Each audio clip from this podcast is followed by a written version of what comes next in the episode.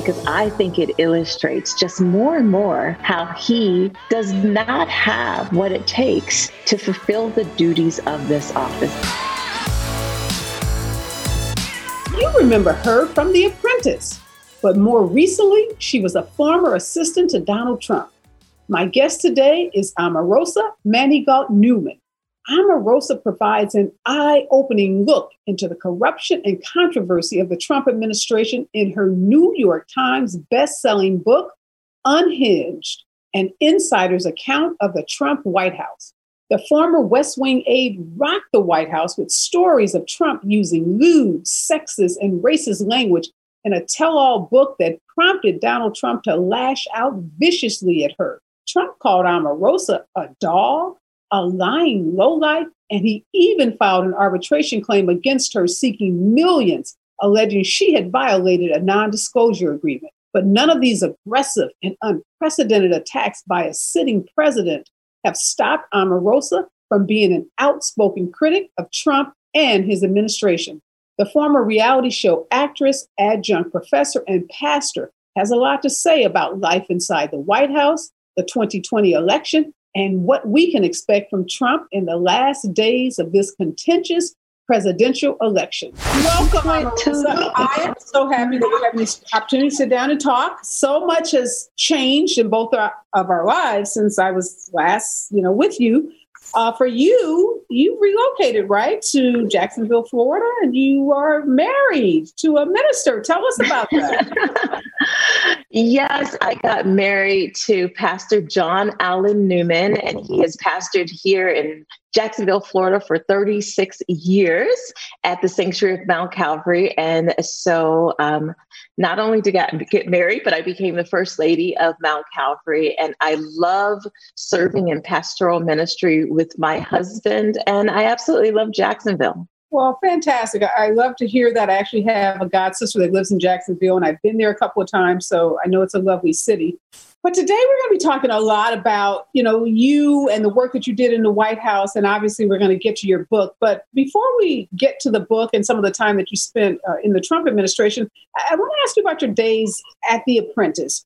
And I know there's been a lot of talk about that relationship that you had with Donald Trump, you know, while you were a part of that reality show.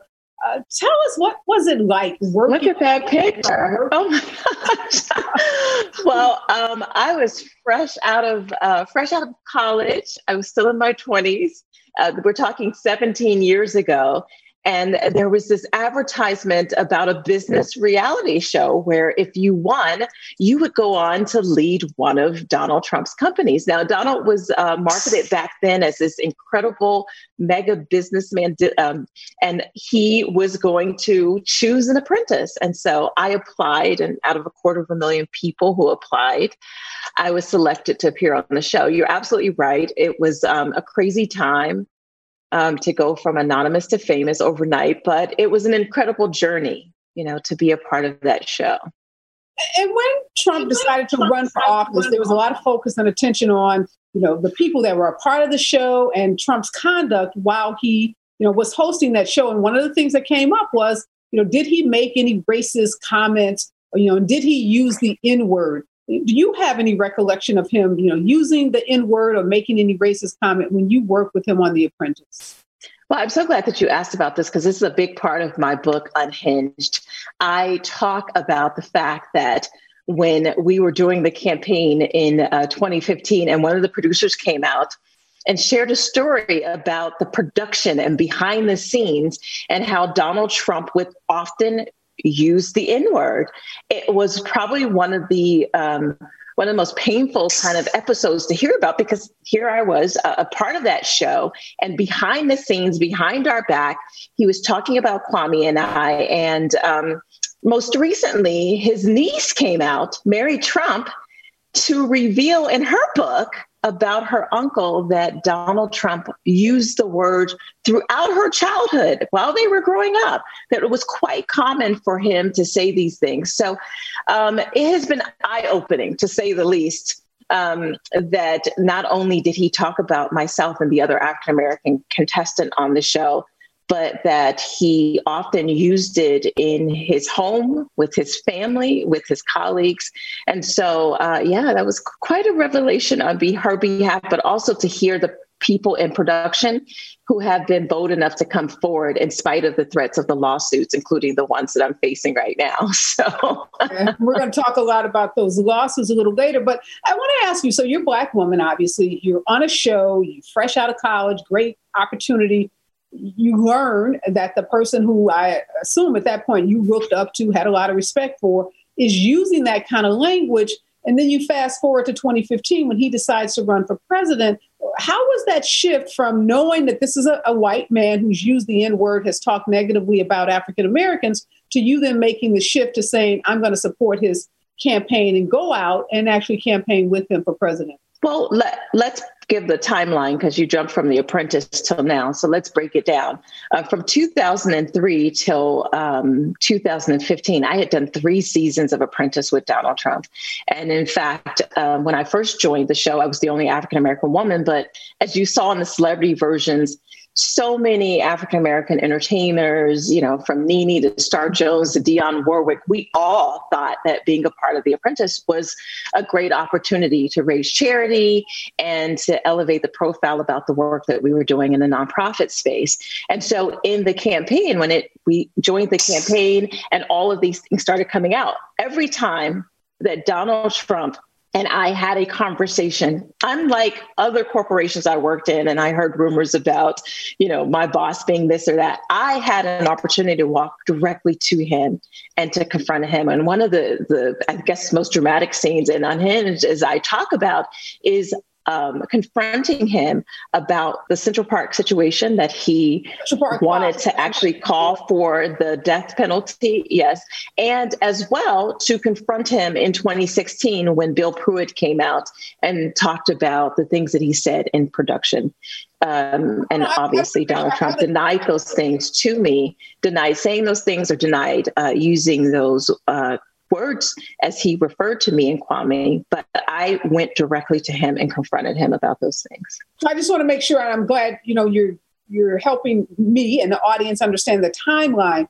The, the confronting him about using the N word did that happen while you were still a part uh, of the show, or did that happen in 2015? No, this was in 2016. The revelation that uh, came forward during the campaign was 2016 when Bill Pruitt, this is in the fall of 2016, and Bill Pruitt gave this interview on NPR where he talked about what was happening in production and these accusations.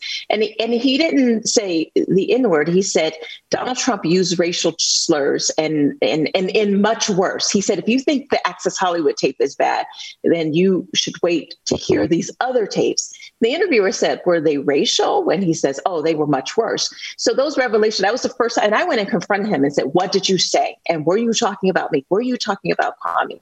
Um, so as I stated, um, he denied those things. Fast forward to a month later, he becomes president of the United States. And yes, I decide to accept the offer to go in and be the only African American woman in the administration.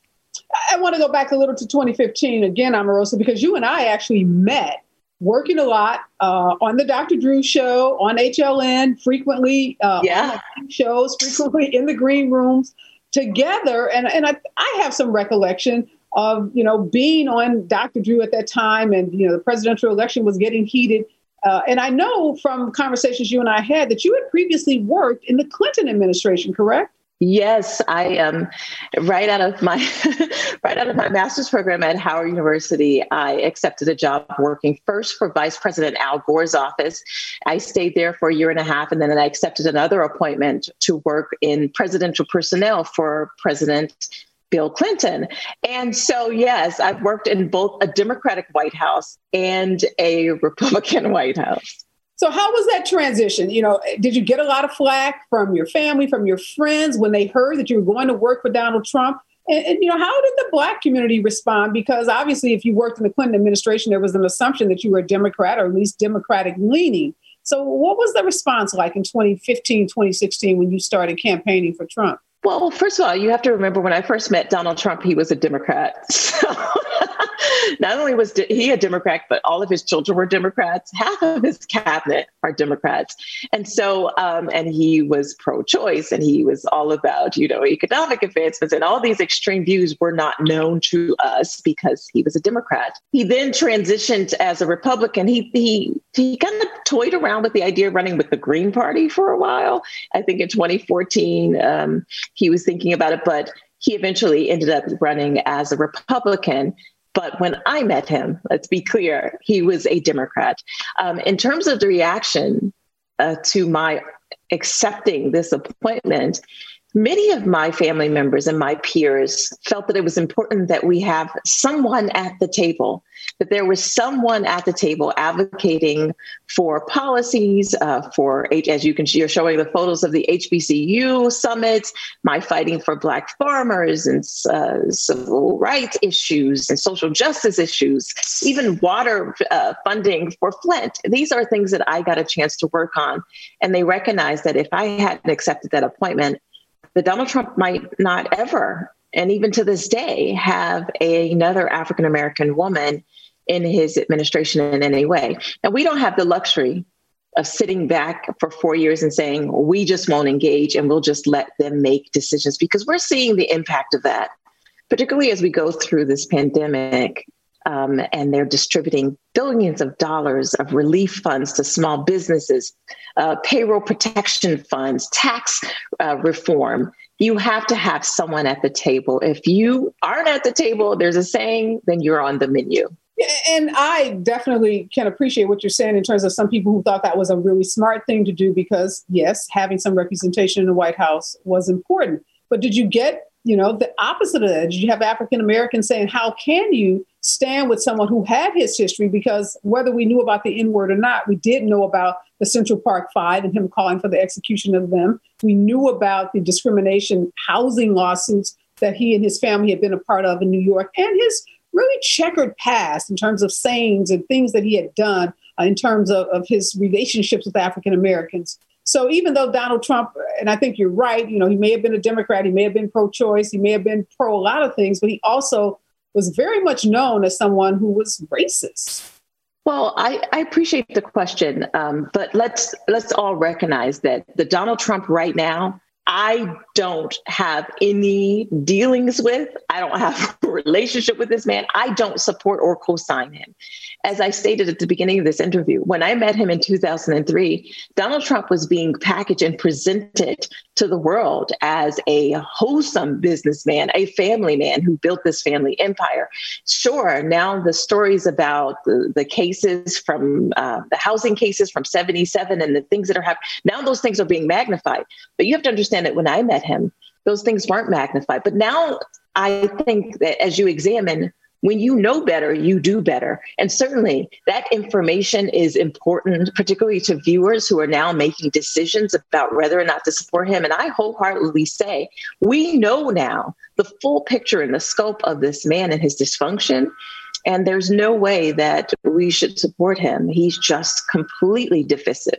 I want to go behind the scenes because one, one of the reasons I've been dying to talk to you is because you have a very unique position. You you knew him when you just said he was being packaged as this family man, as a successful businessman. Then you saw him on the campaign trail, and then you actually went into the White House where you saw him operate as the president of the United States. So for those of us who you know get a glimpse of Donald Trump through the media, we have so many questions about this erratic behavior that we see. Uh, I want to start with the Lesley Stahl interview. You know, he stormed out of that interview after being so dismissive and so disruptive during that interview with Lesley Stahl, uh, you know, I don't know because she was a woman or just because of theatrics, but you know, is that that behavior that we saw was that what you witnessed in the White House? Donald Trump not being able to sit and answer tough questions, particularly if they were coming from a woman. Yeah, that actually is a term, uh, a tamer version of some of the things that I've seen um, and observed with Donald Trump, he would have these explosive episodes where he would yell at everyone around him, from the military age to the staff to the security to Secret Service to whoever was around him. Um, he was known for these tantrums. And if he were in the middle of an important briefing, some of them were national security briefings, and he didn't feel like being there, he would get up and storm out, or he would kick the people out. And you've heard often about his short attention span. I was so concerned, particularly when we were engaged in some of the high level campaigns of war that we are currently in. And those briefings were so critical that Donald Trump's attention span was actually going to destroy this country because he did not read. He did not focus. He never listened to the generals or the chiefs of, of staff I mean, or the Joint Chiefs for that matter. And so it became more and more apparent that he was having a decline and that he was unable to fulfill the responsibilities and the duties of his office. And so, Marissa, for those that don't know what a senior advisor is, some of our viewers, you know, may be a little confused about what a senior advisor does. As in your role, how often were you literally in these rooms with him? Were you seeing him every day in terms of you know, official meetings that were taking place at the White House? Yes, so the way the White House is structured, the president is a, appoints 100 of his closest advisors, and the level is special assistant, deputy assistant, and the highest appointment you can get um, in the White House, non cabinet position, is assistant to the president. And I was one of 25 assistants to the president that covered different portfolios that oversaw the running of the government. The 25 of us divided up the time for the president.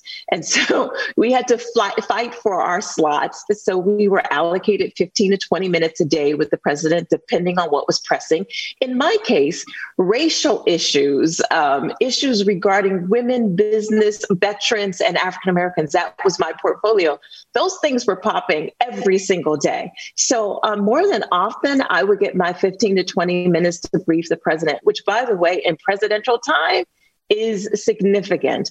Um, and I would have my 15 minutes to tell him about whatever issues, to fight for whatever funding, and to get him to sign key presidential documents, documents that only he could sign great explanation. Thank you for clarifying in terms of you know what the hierarchy is. So you were in contact also with lots of other staff people, correct? You talked about that 100 you know special assistants that work to the president. What, mm-hmm. You know, when we see someone like the, the current press secretary, Kayleigh, at that Lesley interview, you know, who runs in with this big, thick book, and you know, this is the, the purported health plan that no one else in the country knows about. You know, what is someone like Kayleigh, and you can't get into her mind, but I'm really asking about staff. Like, you know, what was the staff saying when they were asked to do those things eh, that made them look ridiculous. You have a master's degree. Kayleigh has a law degree. So we're talking about really smart people, right? What were the things that made us look ridiculous? Um, sitting there half the time made you look ridiculous. But I survived two press secretaries.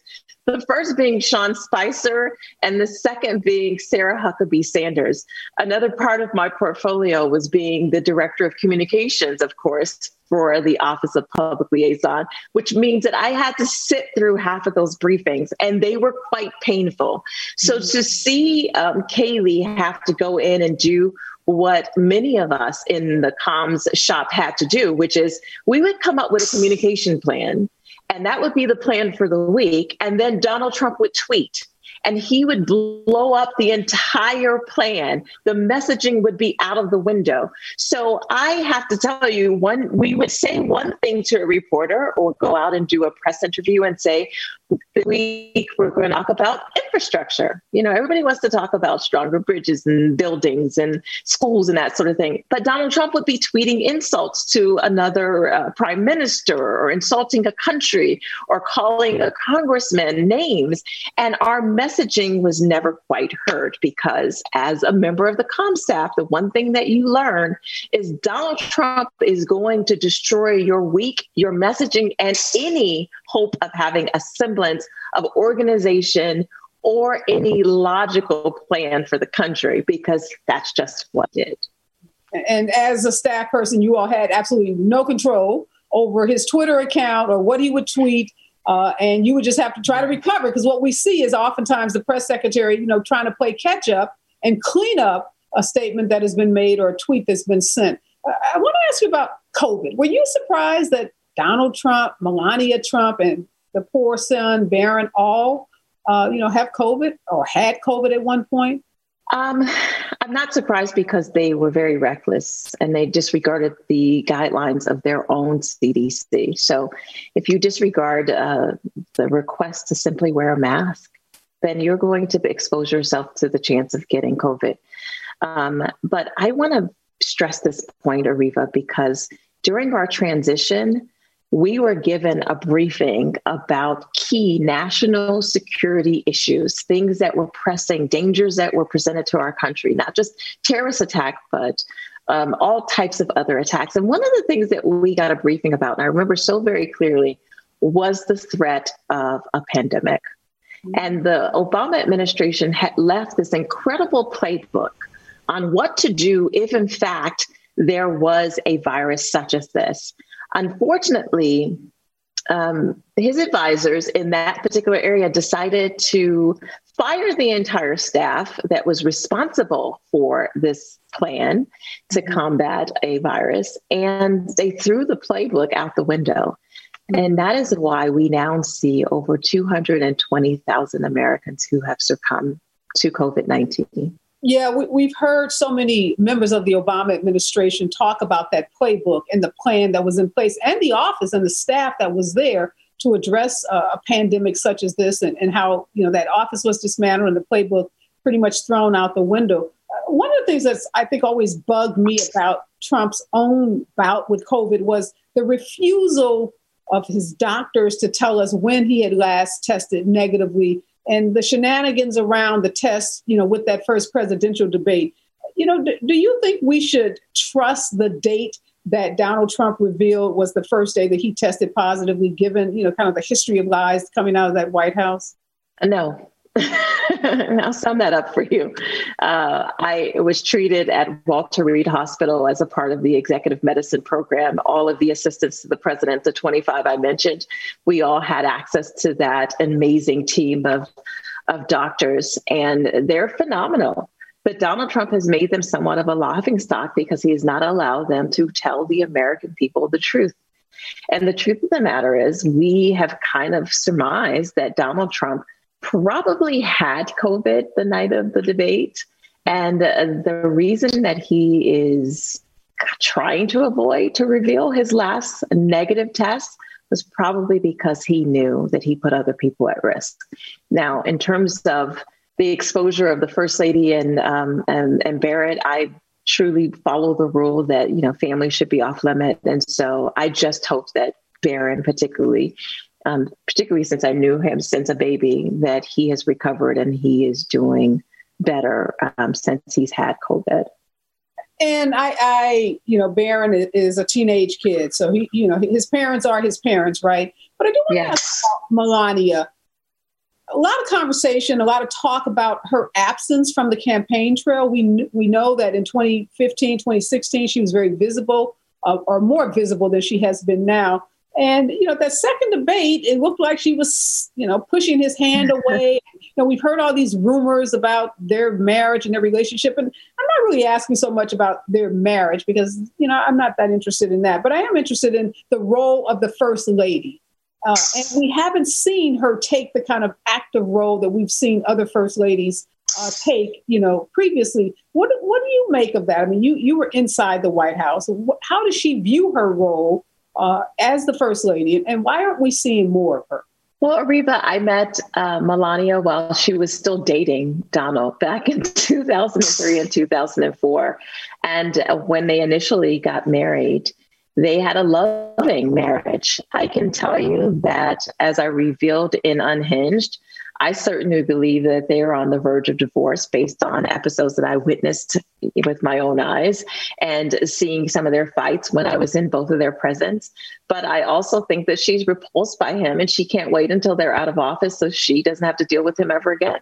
Yeah, it sure looks that way from those of us that are looking, you know, from the outside inside. Yeah. I want to ask you about so many people: Lindsey Graham, Ted Cruz, Kellyanne Conway all of these people that during that very contentious, you know, Republican primary leading up to the election were so critical of Donald Trump. I mean, they were incredibly critical. You know, there, there videotapes, television clips of some of the comments they made about him. But once he got into office, we, we've seen them, you know, make a 180 degree change. What is it about Donald Trump that, you know, what does he possess that allows him to get people, again, super successful people like senators, US senators, Lindsey Graham, Ted Cruz, to make the kind of flip that we've seen them make? Well, I, I don't even pretend to understand the brain of Ted Cruz, particularly, um, especially if somebody insults your wife or your spouse, then I definitely wouldn't ever support them. But that's exactly what we saw Senator Ted Cruz do. Um, in the case of people who have previously opposed him and now they support him, it's simple because if you go against him and you want to remain in the Republican Party, he will destroy you. He will primary you. He will find a candidate to run against you and he will make you drain all of your money. Then he will blackball you from any of the Republican institutions that allow you to have any social contact with people.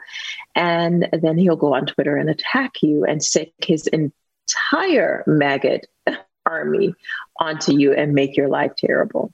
And I guess you experienced that, obviously, uh, when you wrote Unhinged. And we saw that with so many other uh, members of the, the Trump team that left the office uh, wrote books. Uh, he calls he's called you a dog. He's called you uh, low down liar, you know, uh, lying, you know, low life or, or, something to that effect.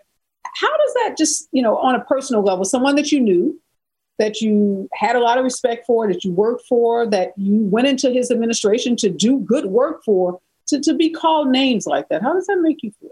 Well, my grandmother always taught me it's not what they call you, it's what you answer to. And I have seen him attack so many beautiful African American women. He most recently called Kamala Harris, Senator Kamala Harris, a monster.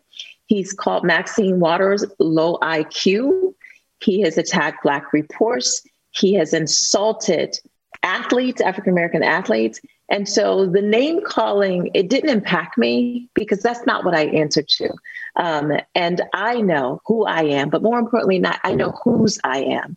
And so those names don't impact me because I truly have a center, an understanding that God is the head of my life. And Donald Trump, regardless of he's sitting in the Oval Office, God is sitting on the throne.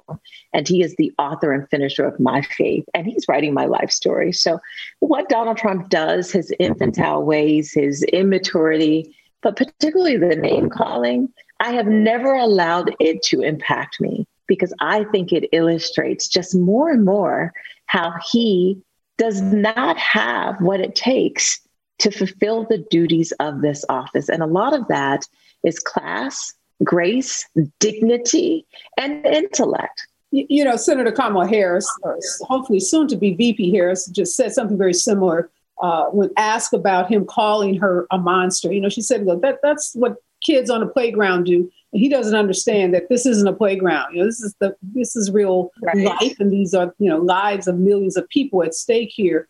I do want to ask you though about this staff, and, and I hear what you're saying about Ted Cruz or anyone in the Republican Party. He still he has so much control over that party right now that if they go against him, if they oppose him, you know, they fear, as you said, getting a primary opponent in their own election, uh, having his entire MAGA army come after them. But what about some of the other staff that you saw in the White House, more career staffers who are not political by nature?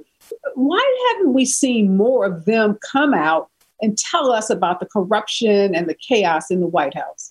Do you have any sense about that? Well, I think we've seen quite a few. I, I, think that we've seen quite a few. I think Donald Trump is unique in that he has had more books, critical books written about him in his presidency than any president in the US history.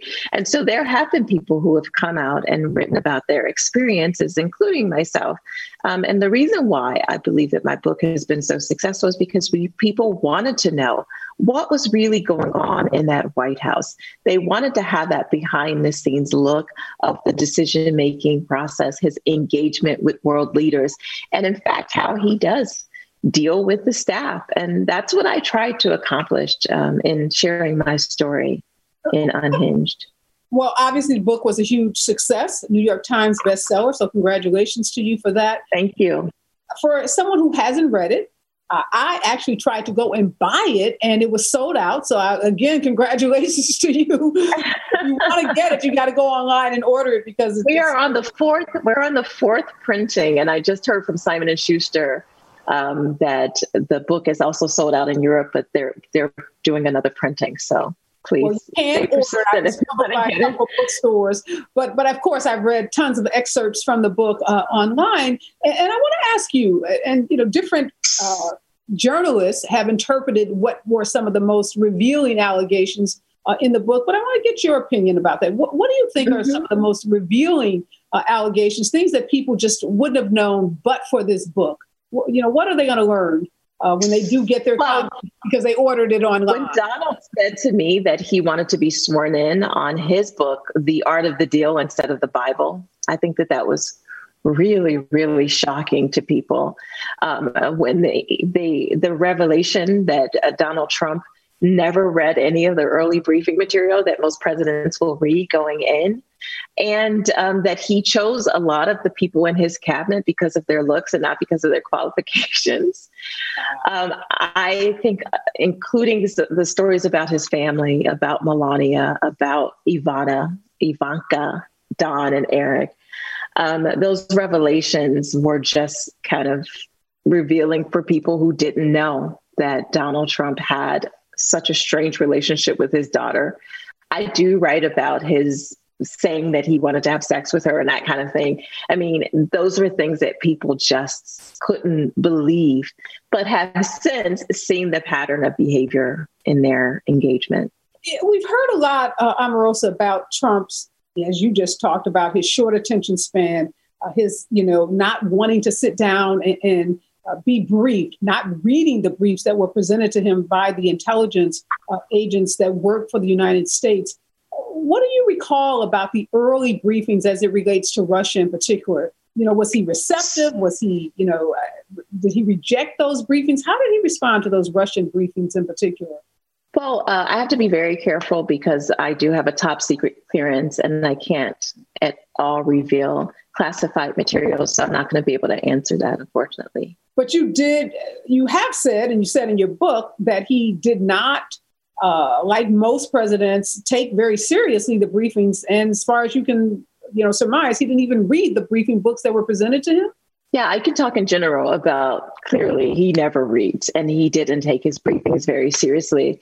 A big part of the drama that I lived through was, of course, the Mueller investigation and impeachment and having to, you know, talk with Mueller and his team and then having all of that stuff dumped. Thank God most of my testimony was redacted because, um, as, as I stated, a lot of stuff that I shared was out of that classification. But um, I think the hardest part for people to process is that Donald Trump has a mental decline. And I'm making this observation as someone who's known him for 17 years. I know what it was like to sit in the boardroom with him for five, six, seven hours while we were taping those shows and how sharp his mind used to be. I can also tell you that his decline is very severe that there were often times that Donald Trump would look up and not realize what day it was. He wouldn't know who he would look at me and say, Who are who are these people, you know, and and I would say, Oh, that's such and such from a domestic policy, or he's the guy from state, you remember, and he would just have this look on his face where you could tell something neurological was going on. Now, I'm not a doctor, but I am someone who has observed him long enough to tell you that something was going on with Donald Trump's decline do you think that was you know the others in your environment in that environment did they you know see what you saw and was there any conversation amongst staff about this decline and what should we do about it yeah, and you know, I talked about um, a nickname what we had. I shouldn't call it a nickname. It's more like a hashtag. We would text to each other in the middle of meetings, particularly tough meetings with him and it was hashtag TFA, which stood for the 25th Amendment. That meant we were hoping the cavalry would come in and save us, and somebody would do something about what we saw because his behavior was alarming us and concerning us so much. Do you think that, you know, when we hear the president uh, mispronounce words like, you know, Thailand and, uh, you know, Yosemite, and uh, that that is a part of this decline that you notice, or is he just being careless with language? No, he, it's neurological. I mean, I just watched him try to drink water, and a normal, you know, adult was able to pick up the glass. And Donald required two hands to lift the bottle. He had difficulties walking down a ramp. At some point, you decided to leave the White House. There's some controversy. I know you say in your book that you uh, resigned. I know John Kelly, who was the chief of staff at that point, said you were actually asked to leave, you were fired. But what for you was the moment that you decided that you know you needed to get out of there? Well, it was very clearly Charlottesville, um, and Charlottesville was a breaking point for me, and I wanted to jump up and leave that day. And I talked to one of my really close mentors who said, if you leave now without putting things in place, particularly for the HBCU conference or the funding that was coming down for small business and that sort of thing, then you'll leave a whole lot of people hanging. And so I had to map out an exit plan. Um, in terms of the the controversy about my leaving, I, I like to remind people that the press secretary of the United States stood at the podium and said, Omarosa will be leaving. She's decided to resign and she'll be departing on the 20th. Um, and often people remember that. And then they also remember the pattern of behavior for Donald Trump that when people leave and they say something he doesn't like, he then accuses of being fired, which is what he did with probably 20 other staffers, including John Bolton, uh, Mattis, all these other generals who have left and been critical. And then he'll say, well, they left, but I fired them, when you know that's not the case. But I am grateful that I had an opportunity to serve my country. And I will actually say to anybody that's watching this if you have a chance to run for office, to jump into the public arena and be of service, I think you should take advantage of that because we need new leadership. We need people who are bold enough to go into spaces where there may not be others who look like you. Everyone won't be thinking the same ideas that you have or to have the same perspective, but we need people with courage to go and be change agents in difficult places and be a voice for those who have no voice and to fight for those who can't fight for themselves. And so I look back on my time and I can't believe it's been three years ago and here we are a week away from the election. Um, but I can just say I am grateful that God has kept me through all of that. And there's no question that God has had his hand on my life because how can you explain a little girl with learning disabilities growing up in the Westlake projects after her father's being murdered to go and serve not just for one US president, but for two US presidents, and then to go on to be a best selling author? I know that can only be God. And so, even though my journey has been rocky, it has been worth it. And um, I am so grateful that you've given me an opportunity to share with you and your viewers uh, a little bit about my journey and my story and that unique time that I spent at 1600 Black Lives Matter Plaza. boy, what a difference from when you went in and to what we're seeing in the White House uh, today. And you're right, Black Lives Matter Plaza. Just one last question for you, Omarosa. You, you talk about that diversity and diversity being so important, and I totally agree with you. We know Trump is trying to silence so many voters across this country with voter suppression efforts.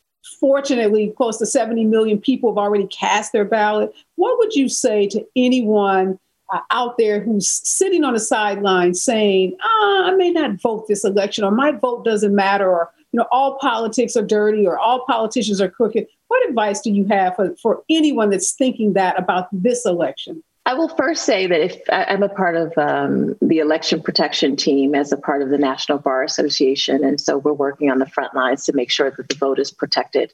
So if you have any problems and you're voting, or if you can't find your registration, you can at me at Omarosa. I'm at Omarosa on Instagram and on Facebook. You can reach out to me, and I'll connect you with someone, a, a lawyer who's trained to help protect your vote. But I want to say that your vote is your voice the only way we're going to transform this nation and give back some semblance of normalcy is if you vote and that we actually understand that we are facing the biggest crisis we ever had in this country. And it is the battle between right and wrong, di- the darkness and lightness, and someone who wants to bring good to this nation and not continue to divide it. And the only way we're going to be able to do that is if people get up, get out, and vote. Well, on that note, uh, we will leave it there again. Anyone that hasn't read uh, Omarosa's best selling book, Unhinged, an insider's account of the Trump White House, make sure you uh, go to your local bookstore, go online, uh, purchase a copy of it. Lots and lots of shocking. And you've got to sign my book too, Areva. I want you to sign my book, and Mama wants her signed too. I will. And I got to give you a shout out about your work with autism. Uh, you have supported the work that I do here in Los Angeles around autism, and I know that that's work that you are continuing to do. So, big shout out to you. And in memory of my sister who was autistic, um, and you've met her a couple of times before she passed away um, I will continue to be a voice and fight for autism. I have met your sister, and you know my heart goes out to you, your mom, who I absolutely positively love.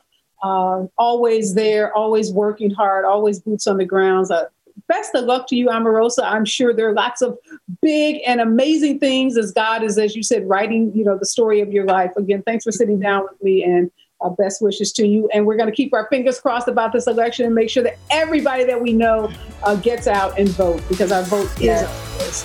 So, again, thank you. Thank you, Areva. Thanks for joining me for this episode of the Special Report. Please take a moment to share, subscribe, and rate this podcast. I always want to hear your thoughts. You can share your comments with me on Facebook, Instagram, Twitter, and LinkedIn by following at Areva Martin. Thanks and be safe out there.